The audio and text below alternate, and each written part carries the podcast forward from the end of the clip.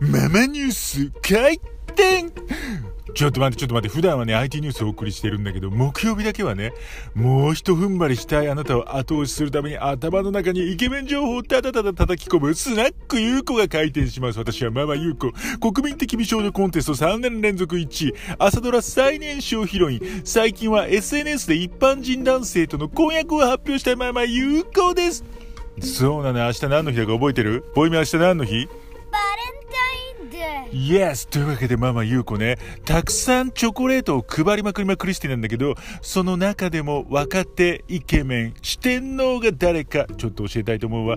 まず一人目、ドゥルドゥルドゥルドゥルドゥル、デデン浜田正臣くん、イエス、龍馬伝。二人目、ドゥルドゥルドゥルドゥルドゥル、デデン宇野昌磨くんも言わずと知れた22歳。もう氷の上の王子様よね。二つの意味でアイスってね。